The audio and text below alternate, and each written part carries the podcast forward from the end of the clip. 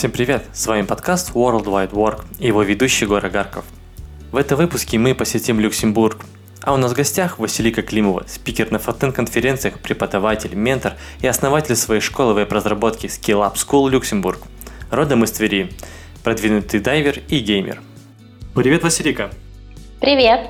Сегодня мы... У нас необычный вы... выпуск, потому что Василик у нас из страны, города, города страны Люксембург. На самом деле про Люксембург я сам знаю очень мало и слышал вообще на самом деле не очень много фактов. Собственно, я очень надеюсь, что, что ты нам сегодня очень много ин- ин- интересного расскажешь.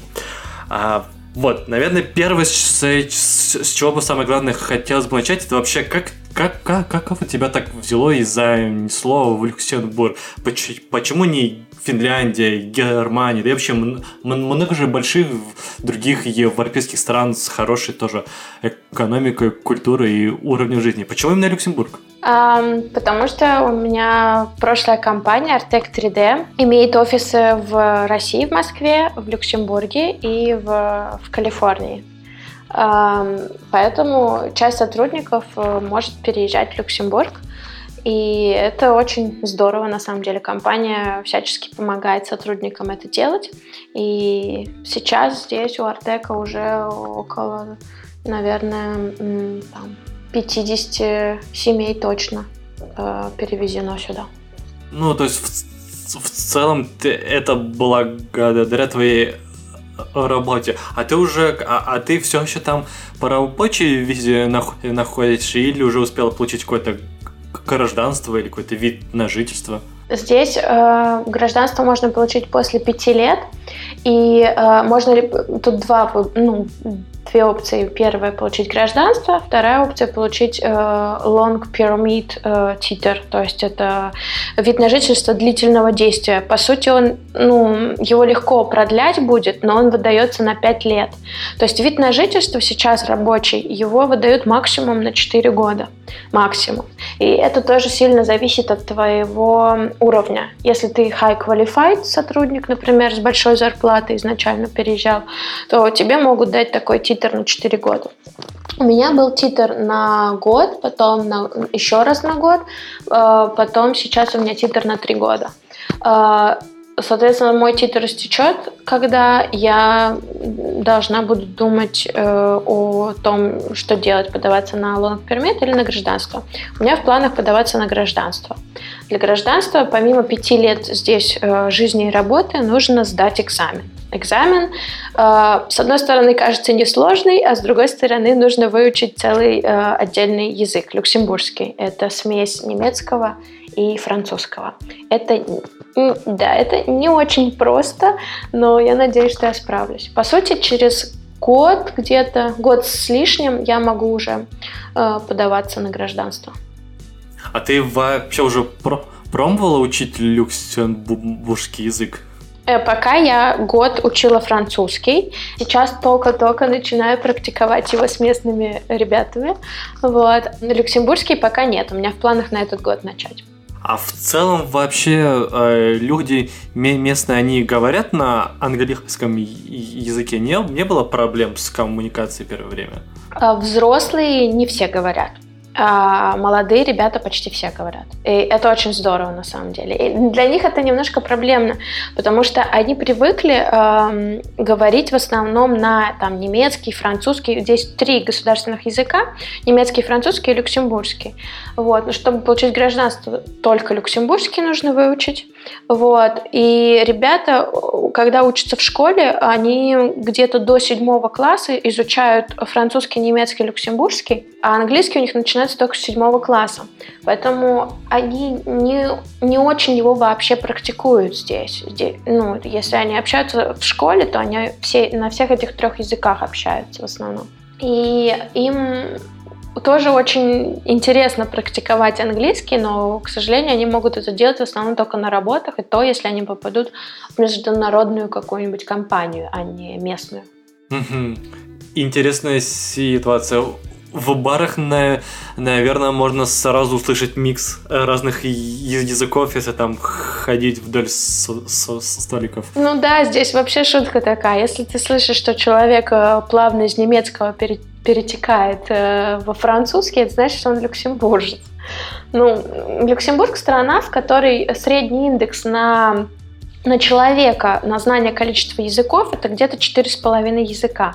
Из-за того, что 50% населения э, экспаты, 50% граждане, 50% экспаты, получается, что семьи очень вообще смешанные. Здесь очень много португальцев, там поляков, э, и получается, что помимо французского, немецкого, люксембургского, в каждой семье, ну, во многих очень семьях, Люди знают еще, например, португальский. А если португалец, например, у меня есть знакомая семья, где там португалец и э, русская девочка, а не семья. Соответственно, их дети, если они отправят их в местную школу, будут знать три местных языка, плюс четвертый английский, плюс португальский от папы и русский от мамы. Эта страна просто, наверное, самая большая на, на количество вот, языков на семью. Прям целая страна полегло галатов, получается. Да. А если, интересно, а если получается, что в, в стране, как, как, как ты говоришь, около половины это экспаты, ну и, скорее всего, они ин, ин, иностранцы. А Люксембург, я так понимаю, тогда в целом благоприятно от, относится к, ну, к, к эмиграции к ним э, и, иностран, и иностранных граждан. А, достаточно толерантные. Они вообще достаточно толерантные люди. Ну, это очевидно из-за того, что у них все время... Это же не только сейчас случилось, что много мигрантов. На самом деле, грубо говоря, сто лет назад здесь тоже было много мигрантов. Вот. И они хорошо относятся, но еще лучше они будут к тебе относиться, если ты начнешь с ними говорить на люксембургском языке. Они тут же расплываются в улыбке, и даже если ты там пыкаешь, мыкаешь что-то, они все равно будут э, очень рады этому. Угу. Да, звучит интересно. А, слушай, а вот так, такой у меня возник вопрос. А скажи вообще про сам город Люксембург. Насколько я знаю, это довольно древняя крепость, которая была построена там несколько веков назад. Как вот сейчас вот выглядит современный Люксембург? А, в Люксембурге два города, Верхний и Нижний. И получается, как бы, что ты спускаешься, там есть два лифта, на которых можно пешеходом спуститься, либо идти в обход, там, ну, можно на машине доехать вниз тоже, на велике. И да, была крепость. С крепостью очень интересная тоже история, что крепость была, так как здесь как бы такое типа ущелье внизу, да, то есть город внизу и город наверху есть, то ну, крепость занимала очень интересную позицию, она по сути была не, неприступная. И все хотели ее все время захватить. И она переходила от одних к другим постоянно. И в какой-то момент э, Англия сказала, что, э, в общем, все, если вы, э, ну, то есть э, соглашение там о перемирии было заключено так, что в Люксембурге обязаны были, срав... грубо говоря, сравнять с землей эту, эту крепость, потому что все все время хотели этот лакомый кусочек. И в итоге у нас сейчас есть какие-то только части от э, разрушенных стен.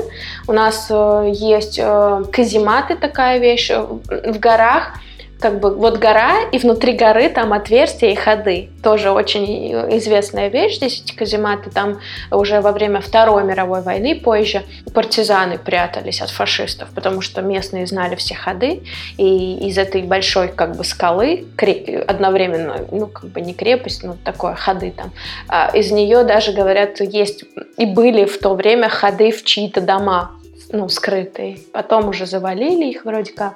Вот. Ну, то есть очень живописно это все здесь выглядит там. Очень интересно. Ну, то есть в целом я, я так по- понимаю вообще от, от каких-то таких э, э, старых достопримечательностей, ну, в смысле, что каких-то древних там замков, храмов, руин уже мало что осталось сейчас. А, нет, у нас очень много крепостей. То есть, если посчитать, там просто сотни каких-то крепостей, на которые часто руины в основном.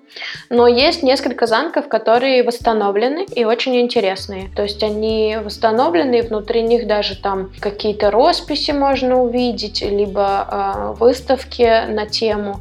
Э, они делают атмосферу, будто бы это реально как как в старом замке, картины вешают, как, которые показывают, как это было здесь тоже. Вот, э, есть известный замок Вианден, э, туристический, самый отреставрированный, но также есть некоторые еще замки, которые частично отреставрированы лишь.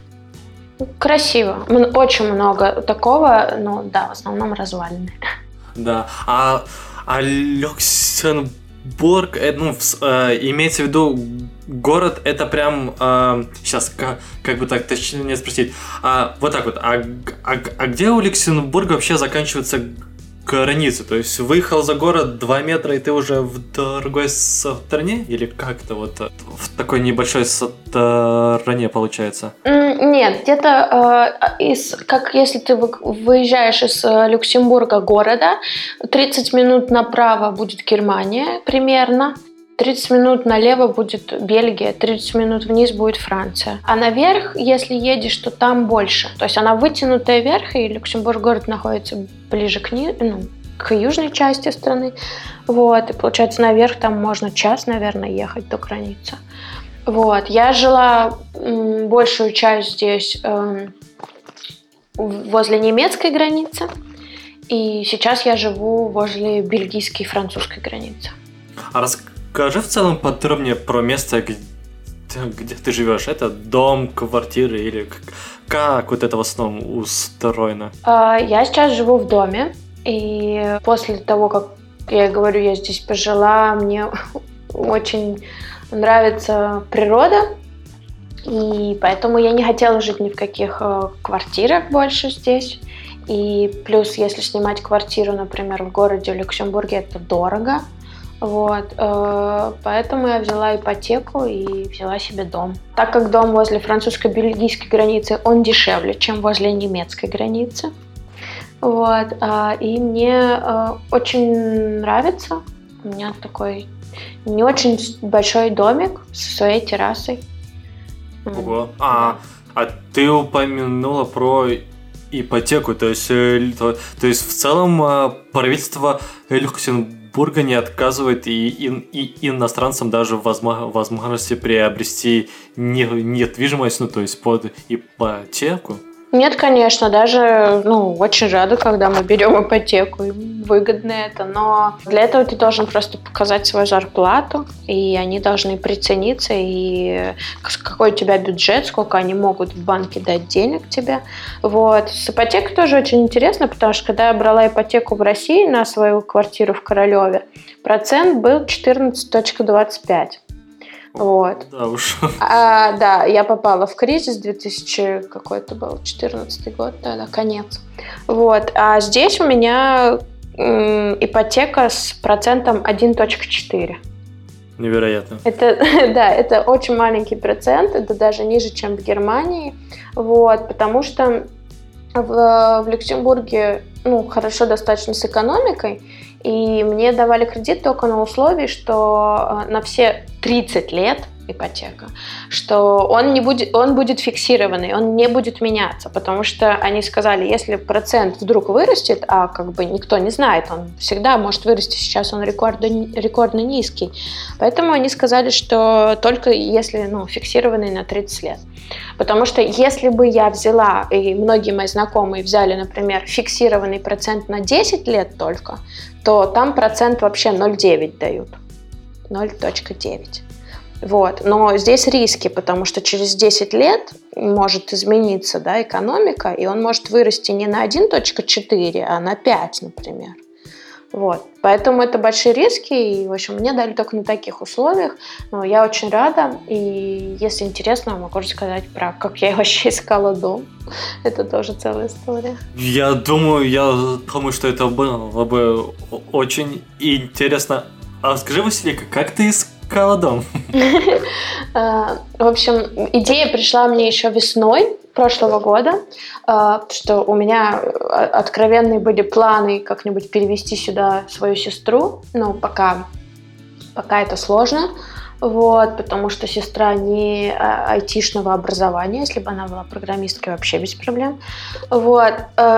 Но начала искать и искала по объявлениям, а э, тоже такая вещь, что дома на них очень большой спрос, то есть домов меньше, чем желающих купить. Ну, не только домов, я про любые, да, как бы квартиры то же самое. Говорю про любые апартаменты. Вот. Mm-hmm. И начала искать за с мая где-то по октябрь, вот полгода э, искала и нашла только три дома, которые я смогла посмотреть, которые мне понравились.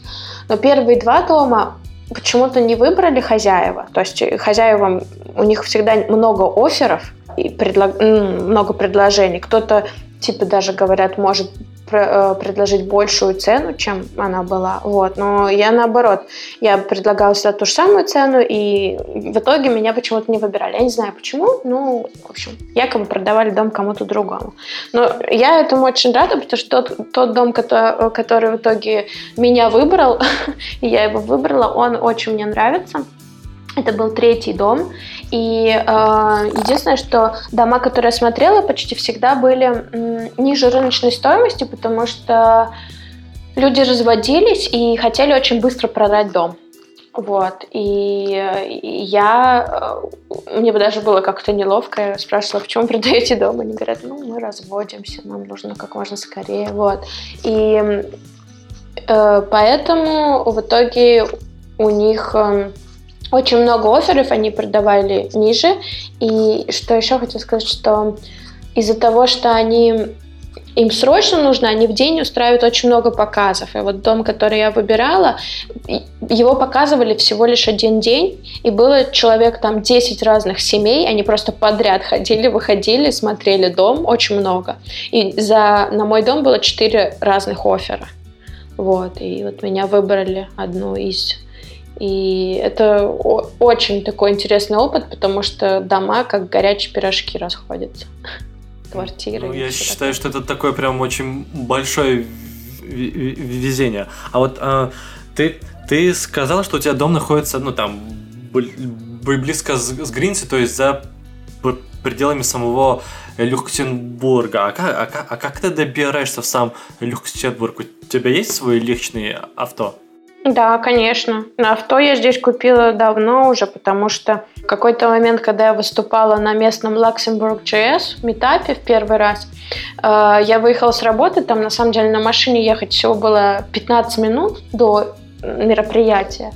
Но из-за такой не очень хорошей системы сообщения автобусов, там пришлось, э, ну, приходится ехать на двух автобусах, и один автобус опоздал, в общем, а потом случилась какая-то пробка, и я не могла доехать, и за мной заезжал просто сам организатор, забрал меня с остановки и привез на метап, потому что я не, не могла никак уже добраться. Там час пик, и что-то случилось. Mm-hmm.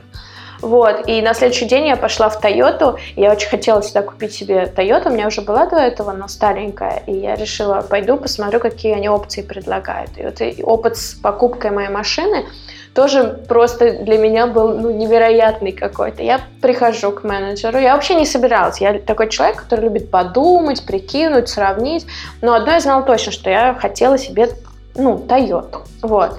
Я посмотрела модели, мне нужна была маленькая какая-то, не супер дорогая. В общем, у меня Toyota Yaris сейчас куплена, и я спрашивала об условиях, как, ну, как можно купить, какой процент, если кредит. Вот, она же новая была. Вот, и мне менеджер говорит, ну вот там 2,5%, например, кредит. Я такая, окей. А если какой максимальный первоначальный взнос я могу вам дать, чтобы процент был минимальный? И менеджер прямо на моих глазах меняет эти бегунки, э, там, ну, со своими первоначальный взнос, интерес, э, ну, то есть кредит, да, процентная ставка. И он говорит, о, я не знал. В общем, если вы платите, сколько там было, три с половиной тысячи евро сейчас, то я отдаю вам машину с 0%. То есть, по сути, я взяла машину в рассрочку. Блин, я... прям Плачу за нее, да. Каждый месяц, но она у меня новая, я еще плачу за страховку. Ну, страховка, конечно, очень дорого здесь, безумно. Э, но машина у меня 0% интерес. Да уж, очень невероятно. Я такой на, на самом деле, ну вот, э, в своих вы, вы, выпусках я такое слышу впервые, чтобы иностранец спокойно приехал, взял себе ипотеку, взял себе автомобиль под такие самые э, хорошие ус, условия. Это прям в, вселяет на надежду. Да, а потом еще, а потом еще взял себе гражданство второе, потому что Люксембург, например, в отличие от той же Германии или там Австрии, да, Люксембург позволяет держать два паспорта, и, соответственно, когда я получу гражданство, у меня будет русский и люксембургский паспорт. И люксембургский паспорт это один из самых топовых паспортов, которые делают безвиз со всеми странами практически. И те страны, которые не покрываются люксембургским паспортом, почти все покроются российским. Невероятно. После, после этого выпуска, возможно, все айтишники, кто не знал, куда поехать, теперь узнают, куда можно поехать. Да, приезжайте в гости. Да. А, но так как мы записываемся, к сожалению, в, в тяжелое коронавирусное время, я все-таки не могу не спросить о том, как же, как сейчас ситуация с коронавирусом в стране и что у вас сейчас происходит. У нас с этой недели пошло ослабление, то есть э, э, открываются магазины новые. До этого работали только супермаркеты, только э, продуктовые отделы. Ну, работали аптеки, конечно, больницы, но все там строительные магазины, например, которые мне сейчас очень нужны, они были закрыты э, все это время. Это уже больше месяца. То есть у нас закрылось все где-то с середины марта. Вот, и да, больше месяца были закрыты. И а, сейчас мы все, если мы идем в какое-то публичное место, мы обязаны с понедельника носить маски. Э, то есть до этого это было по желанию, вот. Сейчас это обязательно. Если я иду в магазин, без маски меня внутрь не пустят. И государство всем э, э, то есть они заказали маски, и э, всем гражданам, там, резидентам, кто прописан да, в этих домах, всем нам на этой неделе придут какой-то набор масок, я еще не смотрела, э, пришло мне или нет. Ну, в общем, маски они предоставляют. Потому что в аптеке мне сказали, что маски стоят за 10 масок 20 евро. Дорого достаточно. То есть, а эти маски принесут какие-то специальные соцэлемент работники или как это происходит? Мне... Просто в почту кинут. А, Как посыл, мини-посылка всем-всем-всем. Вот, и я знаю даже, знаю одного парня, который работает в местной коммуне, ну, коммуна это вот, ну, как административный центр, да, то есть mm-hmm. страна разделена на коммуны, и вот э, один парень там работает, и он работал всю субботу и все воскресенье, и тогда работает в будни, что очень нетипично, потому что когда ты работаешь на административной работе, у тебя всегда такой лимитированный график, у тебя больше выходных, чем у нормальных людей обычных, вот, они так, ну, всегда привыкли очень щадяще работать там, и в пятницу у него выходной был, а сейчас он в субботу, воскресенье воскресенье работает, и он сортирует эти маски, то есть все эти административные э, сотрудники ну, серьезно задействованы. Плюс волонтеры, там можно стать волонтером. Я подавала заявку тоже на быть волонтером, там, помочь кому-то, потому что у меня есть машина, если что. Вот, свободное от, от работы времени, и время я могла бы помочь. Но мне никто не ответил на мою заявку, может быть, им хватает, а может быть, они просто неудобно, что я только по-английски говорю. Не знаю. Угу. Ну, да. Давай тогда быстренько убежим от этой темы, и я у тебя хочу спросить о, о том, а чем же ты еще занимаешься в Люксембурге помимо своей работы? Изначально, помимо работы, занималась очень много времени уходила на семью, но так как сейчас э, семьи больше нету, нужно как-то занимать свое свободное время. Я начала более активно заниматься сообществом JavaScript здесь и сейчас стала одним из организаторов Luxembourg.js. А, плюс э, я открыла вот свое дело осенью и сейчас занимаюсь тоже э, в свободное время своей веб-школой, которая в основном была рассчитана на офлайн, но из-за пандемии, из-за этой э, я сделала курс. Сегодня у меня будут занятия с детьми онлайн. Я больше люблю офлайн занятия, потому что контакт с людьми мне очень важен и онлайн не так хорошо чувствуешь своих студентов, не, поним... не так легко понять, что они понимают, а что нет, когда ты рассказываешь материал. Вот, ну попробую, попробую сделать онлайн занятия. Дальше у меня есть еще некоторые планы, но я пока их не буду говорить, что я еще хочу реализовать здесь. Да, конечно. А, а вот а расскажи чуть-чуть про под, подробнее про эту школу. Что она вообще себя представляет, и как ты там, ну, и как ты ее э, позиционируешь и, собственно, обучаешь людей? Ну, так как у меня был опыт э, в России уже в разных э, школах как преподавателя и ментора, то сейчас уже я три года в Люксембурге адаптировалась, я поняла, что все, я, я могу это сделать сама здесь, попробовать. И, и мне было интересно не просто быть нанятым преподавателем, потому что здесь, в принципе, есть куда можно пойти, ну, другие курсы, но они не такие там профильные на веб. Вот. И я решила, что я хочу сделать свое. Я хочу как бы иметь свой знак качества, что я отвечаю там за образование, которое я даю людям. Стала дальше, ну, я поняла, что помимо своих курсов я хочу нанимать других преподавателей, которые тоже э, будут в рамках моей школы вести другие курсы. Я веду веб-основы. Дальше в будущем я могу сделать э, фронтенд, как бы второй level, э, глубже там JavaScript, глубже верстку, более там хардкорно, со сборщиками и так далее. Вот. Это я потом могу уже дать, но мне сейчас нужно иметь побольше студентов, которые базис какой-то понимают вообще, потому что, как ни странно, но Люксембург это страна такая, где они не очень сильно ориентируются в айтишных, во всех этих технологиях. И э, там, что такое для них сделать веб-сайт, это вообще звучит для них очень сложно. То есть они не понимают изначально, что сайт это там backend, frontend, дизайн, что это разные вещи. Это вообще, вообще не про них. Вот. Идея нанимать других сотруд... э, ну, как сотрудников, но они не официальные сотрудники, потому что это не компания у меня, а как э, бизнес-лицензия на деятельность. Но при этом с этой бизнес-лицензией э, там такое, не знаю, как перевести на русский, но как ну, дополнительное образование, в общем такая корочка. Вот. Для того, чтобы получить корочку, тоже нужно было подтвердить свой диплом еще.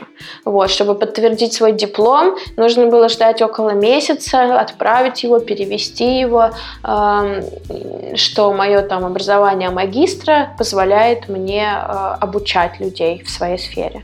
Вот, и сейчас как бы в мою лицензию входит обучение и там консалтинг, менторинг и там создание сайтов, что угодно. Вот в этой в моей сфере я могу это делать. Э, в общем, это очень интересно с точки зрения бизнеса тоже, потому что мне всегда было это интересно. Я решила, что заняться тем, что я знаю, э, и пытаться как-то это нести в массы, наверное, это даже самое простое, что можно сделать в бизнесе сейчас. А у тебя получается какая-то сертифицированная школа? Ну, я имею в виду, что после обучения ты выдаешь какой-то сертификат или что-то такое? Да, это как бы самое, самое упрощенное. Это нельзя назвать как образовательное учреждение, но как бы это вот как человек который имеет право обучать кого-то, и у меня есть лицензия. И на всех сертификатах, дипломах, кто выпускается из моей школы, э, э, на всех этих сертификатах стоит мой номер, номер моей лицензии. У меня есть там ну, вот этот сертификат, то есть всегда можно пробить, кто я и на что. Угу. А вот а ты упомянула, что, ну, что изначально ты вообще рассчитываешь именно на офлайн формат, а у тебя, получается, есть какой-то свой офис или, или как вот это у тебя происходит именно вот в, в офлайне? Можно вести вообще и дома, так как у меня сейчас есть дом, я в принципе могу, но не хочется сюда людей звать, потому что это 20 минут от города, в основном всем удобнее, конечно же, в столице. Вот. Но в столице я со своей старой работой э, договариваюсь, чтобы они на каких-то условиях предоставляли мне помещение. Потому что Артек, э, ну, как бы, это очень клевая компания, семейная, и там прямо очень хорошая атмосфера. Мне нравится, до сих пор с ребятами из своей прошлой компании, конечно же, общаюсь и здесь, и с московскими тоже ребятами. Вот, ну, поэтому договариваемся. Ага, окей. А, я уже, кстати, не, не, несколько раз слышал, ты упоминала местные метапы, ты сама являешься уже организатором местных ивентов. Вот а, а скажи вообще, как, ну, как у вас вот эта вот вся тусовка гарминской выглядит? Насколько активная? Как вы часто собираетесь, общаетесь? Чем вообще за, за, занимаетесь вот в этой вот своей сфере? Ну, на метапы, к сожалению, у нас ходит только примерно там 30-50 человек. Вот, и это меня вначале немножко вводило в депрессию, что, то есть, когда в Москве, да, мы там имеем по 200 человек, по сути, на метапе, и здесь так мало. Вот. Но мы стараемся регулярно собираться, но раз в месяц, но зимой после Нового года маленький перерыв, и на лето часто тоже перерыв делаются. Летом, там, июля, август ивентов нет, потому что очень многие отдыхают, и, короче, никто не хочет, видимо, этим заниматься, или никто не ходит, точно не знаю, но у них как так принято, что летом ивенты мы не делаем. Вот. В июне только делали. Мы сейчас с организаторами, ну, у нас есть свой чатик, мы там планируем что-то, что сделать, что можно делать лучше, что менять нужно. Вот. Еще параллельно я общаюсь по поводу конференции, потому что мне кажется, что так как Люксембург мало кто знает, и чтобы о нем слышали, нужно сделать конференцию большую. Вот. Но на это тоже нужны ресурсы, поэтому договариваюсь там, с айтишными компаниями, которые сами хотят делать свои конференции, но за секцию фронтенд, там, например, могли бы отвечать мы. Ну вот, я в процессе тоже переговоров насчет этого. Но сейчас с пандемией это вообще не актуально.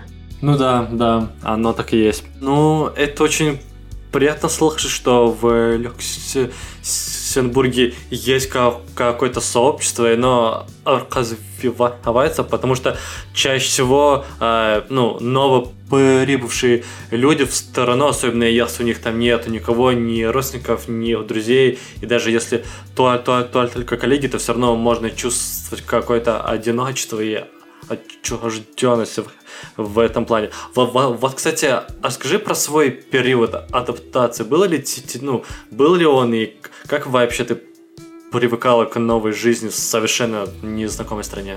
Мне было э, достаточно легко, потому что когда я переезжала, я переезжала сюда к, к своему молодому человеку, и, ну, по сути, весь мир был вокруг наших общих знакомых, вокруг русскоговорящих коллег.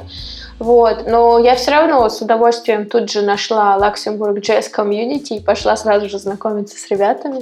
Вот. Потому что когда я сюда переезжала, здесь э, не было никаких фронтенд разработчиков у нас больше. Ну, сейчас их тоже здесь нет. В Артеке там бэкэндеры в основном переехали сюда. Вот. Мне еще очень интересная история с, э, с хотела добавить, что э, недавно э, вот познакомилась как раз с одним человеком, который в Люксембурге, э, он тоже занимается веб-разработкой, но он люксембуржец, он даже не знал, что есть сообщество Luxembourg.js. И мы очень смешно познакомились, я просто, мне нужна была клавиатура для того, чтобы играть на новом месте в компьютерные игры, у меня не было. Вот, и я искала срочно где-то в округе, потому что в магазинах больше не работали все эти отделы с клавиатурами. Можно было заказать на Амазоне, но на Амазоне там несколько дней ждать чтобы пришло. Еще это были выходные. Ну, я зашла на Facebook Market, поискала, какие клавиатуры здесь в округе есть у меня недалеко, и получилось, что я написала парню, который э, оказался тоже веб-разработчик. И это было очень смешно. Сейчас он очень рад, что... Потому что у него, наоборот, у него совсем другая, как сказать, окружение другое. И среди своих люксембуржцев у него нет ни одного программиста. То есть он сам этим начал заниматься. Он там не работает официально на это, но он уже делает сайты там своим знакомым. И ему это очень нравится. То есть, по сути, он хочет устроиться, но совершенно человек не знал, куда пойти и с кем пообщаться. Вот. Я говорю, вообще-то у вас здесь уже несколько лет есть сообщество, туда можно ходить, задавать вопросы, там, дружить с ребятами. Там есть тоже люксембуржцы, ну, коренные их немного, но они есть. Вот. И это очень смешно, как это работает. Сейчас у меня сейчас период э, а, другой адаптации. То есть до этого это в основном было три года там русскоговорящее сообщество. Даже если я в Luxembourg.js общаюсь с ребятами там э, ну, местными, но тоже среди организаторов, если вот так посмотреть, там, по-моему, один француз, один из, и парень из Молдовы, и то есть как бы и, и я, и, и еще один француз, по-моему, тоже. То есть там люксембуржцев в, э, сейчас нету. А, ну там был один люксембуржец, но он просто уже отошел от дел. Э, для него это уже все, потому что ему там семья, дети и все. То есть мы уже экспаты, грубо говоря, взяли в руки свое дело. Я, кстати, слышала, что подобное тоже в Амстердаме было, что там ребята с Украины, с России э, занимались активно этим React.js, Amsterdam.js. Вот. Просто мы какие-то активные. Очень. Да, ну, насколько я знаю, я вот, например, в декабре был а, на React Берлин и познакомился, собственно, с организаторами. Это те же самые люди, которые организуют и React Амстердам, и React Берлин. И каково да. же было мое удивление, что я узнал, что большинство из них это выходцы из России или из стран СНГ. Да, да. да. Ну, касательно вот адаптации здесь, то есть, ну, сложно было вначале понять, что как, например, какие магазины лучше, да, есть дорогие магазины, если более дешевые, там, с этой сортировкой мусора тоже. Мне это очень нравится, но поначалу это было сложно, нужно было понять, что ты обязан сортировать там пластик, стекло, вывозить этот мусор весь, который остается еще. То есть, ну, ты не обязан вывозить, например, мелкий пластик, но когда я поняла, что они его тоже перерабатывают, я уже сама захотела. У меня отдельная мусорка для мелкого пластика, который из дома не забирают, но его можно отвезти в переработку. Вот, а из дома забирают только вот этот эм, там стекло, бумагу, крупный пластик, биомусор отдельно, вот, даже лекарства. Ого, интересно. Mm-hmm. Да. А вот э, если говорить немного точно, ну вот ты уже упомянула, что ну не знаешь как какой магазин вы выбрать все такое, а как ну а а как об, обстоят дела со всякими сервисами, там банкинг, какие-то онлайн-магазины, Приложения банковские, э, они не очень такие современные. Я все время всем пытаюсь показать, что есть Тинькофф банк, который самый мой любимый, и там все очень мобильно и очень клево, и ты можешь там, не знаю, пин-код заменить по телефону, что было дико удобно, когда я переехала сюда и у меня просрочилась моя сим-карта, ну, сим-карта телефонная, то есть у меня больше нет российского номера, и все же привязано на, на телефон, многие сервисы, и очень легко было заменить, и чтобы я смогла пользоваться здесь своей карточкой российской тоже, просто перепровязала, перепровязала ее на местный номер. Местные банки, они очень такие консервативные, то есть там все долго, медленно, те же кредиты оформлять, все, они там очень медленно. Я помню, как я в России оформила кредит просто, да, там в течение дня, по-моему. И как я оформляла его здесь. Мы месяц пытались договориться с э, менеджерами об условиях кредита, потому что с ними нужно как на рынке торговаться. То есть это совсем другой опыт. В России ты пришел, тебе сказали процентную ставку и все. Здесь же я потратила месяц на то, чтобы снизить процентную ставку. Вначале мне предлагали 1,7, Потом я пошла к брокерам, я походила по разным банкам, всем друг другу им рассказала, что, знаете, а мне другие предлагают вот это вот, показала им там бумажки, что вот, а ребята мне хотят вот это предложить, а вы мне что предложите? Вот, и в итоге у меня 1,4, то есть я за месяц снизила процентную ставку на 0,3.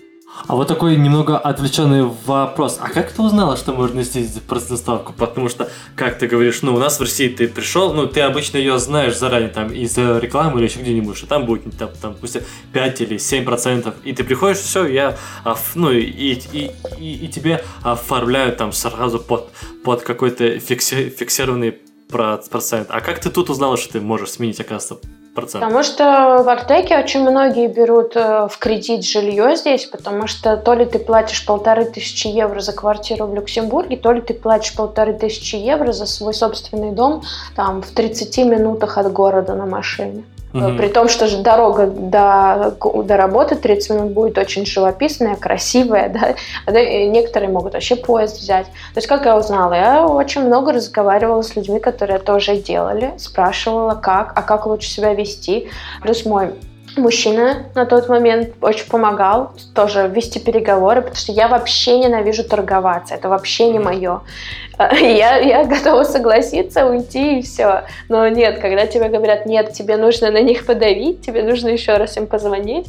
Вот. Один раз даже э, мой, мой мужчина звонил вот этому менеджеру банковскому и ругался, что почему вы до сих пор там что-то не сделали, э, и женщина отвечала, что, знаете, я вообще вам не могу говорить, потому что кредит не на вас оформляется, да, ну, а на меня, и я вообще не могу с вами вести беседы о деталях данного кредита, но он сделал такой пуш, ну, как бы, что... Mm-hmm что нужно срочно вообще отвечать, потому что они реально меня очень долго, ну, не динамили, но они отвечали там в час по чайной ложке, раз в день на один вопрос – и меня это дико бесило, я уже была чуть ли там не в отчаянии, что мы не получим mm-hmm. этот дом, потому что компромисс уже истекает. Вот этот документ, который вы подписываете, что, что, вы, что вы соглашаетесь брать дом, и дальше вы идете в банк, и там у вас есть месяц, где-то полтора на то, чтобы подписать документ, документы все у банка. И вот банк mm-hmm. очень долго все делал, то есть мы уже договорились э, о процентной ставке, а они еще там потратили две недели на оформление оформления документов. Это не быстро. Ну вот давай еще а, немного закончим. А как вот обстоят дела с остальными вещами в виде там каких-то онлайн-сервисов доставки такси? Не знаю.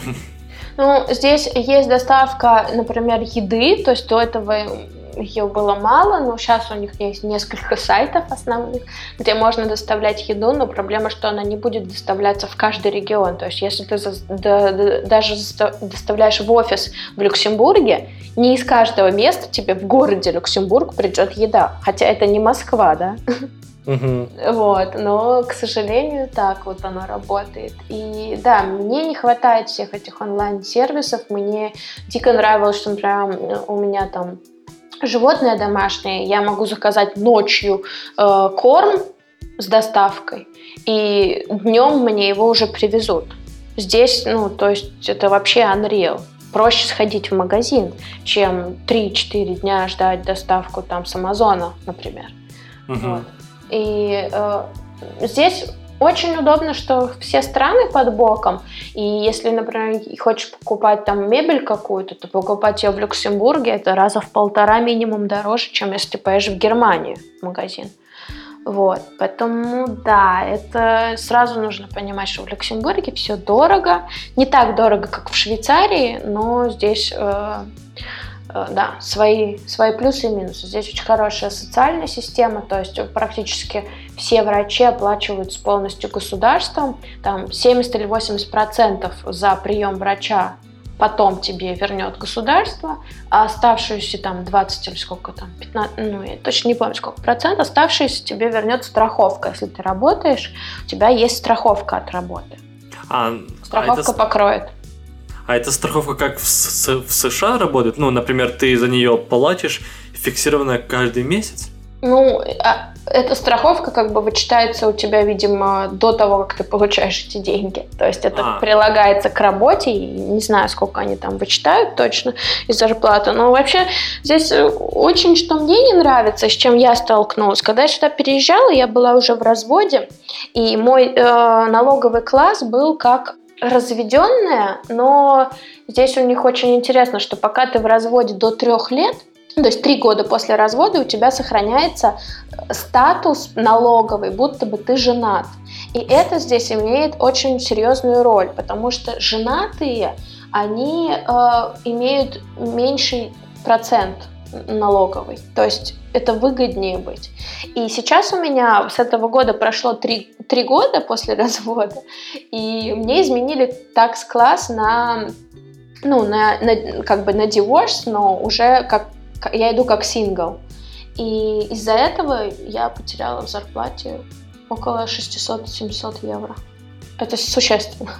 Да, это да, звучит на самом деле серьезно. Окей, это очень, да, э, это, э, это очень интересный пункт, чтобы знать. Окей, хорошо. В принципе, у меня на этом все. А, смотри, а, а, а сейчас я перейду к своей... Ну, для меня это почему-то любимая э, рубрика. Я с тобой хочу поговорить о еде, о том, чем в Люксембурге питаются. Есть у них местная ку ку кухня, и вот, например, какие ты там знаешь места? Uh, у них есть местная кухня, но я, к сожалению, там ни разу не была. Вот только планирую, когда закончится вся эта кутерьма э, с вирусом, планирую сходить в местный ресторан, который мне сказали, и попробовать. Но что я знаю, что у них здесь есть что-то типа такой гороховый суп, который они очень любят есть и считают, что это их блюдо. Он такой, там, ну, достаточно жирноватый, он там с нарезанной сосиской, как-то так. Вот. И они считают, в общем, что это их суп. Также у них есть драники, такие как пюре, ну, короче, картошка, но э, начищенная такая и пожаренная. Короче, как, э, короче, как драники картофельные, да. Они тоже считают это местным блюдом. Ну, плюс у них есть там мясные разные штуки. Сложно описать, рыбные тоже есть. Они считают это местными. Там особый способ приготовления миди какой-то, рыбы. Э, да, и, в общем, тушеное мясо тоже есть. Не помню эти названия, потому что они все немецкие. Вот. Mm-hmm. Но да, я могу потом приложить ссылки тоже мест, куда я сама собираюсь mm-hmm. пойти и попробовать это все на самом деле. Вот. А как вообще там вся вот эта местная тусовочная культура, бары, рестораны, насколько это все там распространено, как оно работает?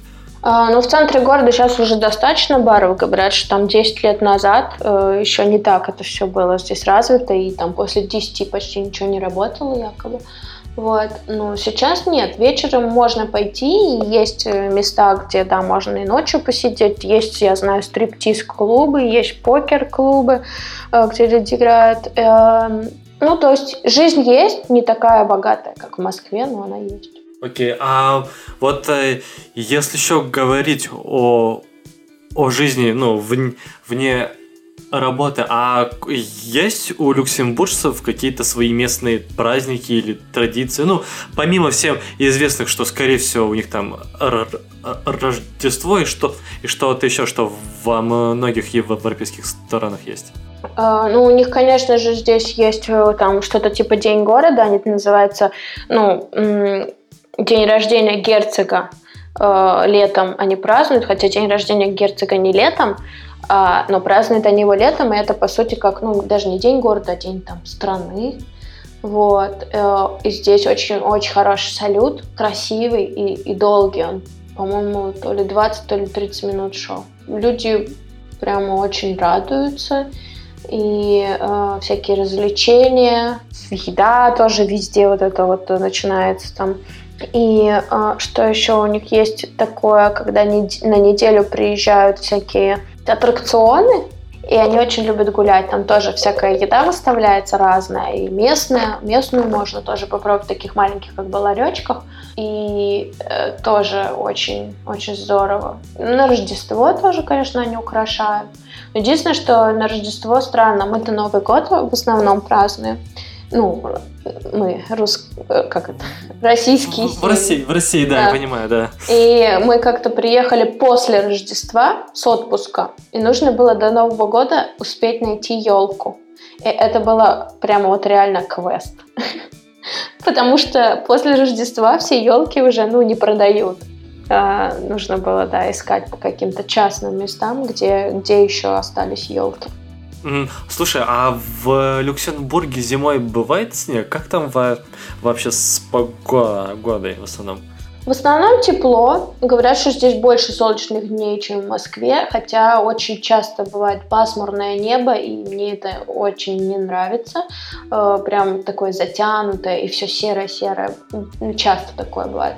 Вот, зимой снег бывает неделю ну, не знаю, две максимум. Но когда он бывает, это очень красиво, потому что вот когда ты едешь по этой лесной дороге, например, там или поля, да, то очень красивые все деревья в снегу, все такое природное. Здесь еще что я не сказала, что ты когда едешь по по такой лесной дороге, как бы, да, ну, где вот лес, и ты можешь встретить там кабанят, например, Хорошо, что ты в машине сидишь, потому что мама кабаниха будет э, очень злая. Но я видела несколько кабанов, когда ехала на дороге. Потом можно лису встретить. Лисы причем вообще не боятся людей. И я как-то ехала прямо рядом с лисой, и она такая спокойно шла рядом со мной. Можно маленьких лисят встретить, которых там мама пытается перенести через дорогу. Ну, тоже в лесных местах.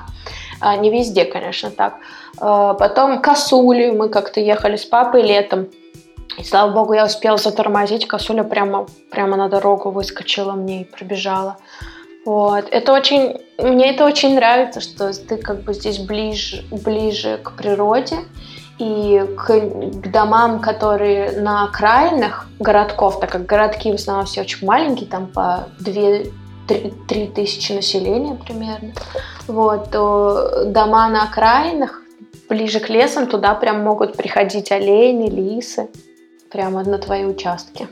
Да, прям э, по, по, все, по, все, по всему из того, что мы о, о чем сегодня говорили, в целом у этой стороны получается очень много таких положительных моментов на самом деле. Окей, это очень здорово Здорово. Я думаю, что мы на этом э, можем закончить. Это было очень интересное приключение, на самом деле. Я даже и сам себе не мог представить, что э, такие интересные страны, казалось бы, такие ближе к, при, к природе, но при этом очень хорошо э, э, развитые в социальном плане существуют.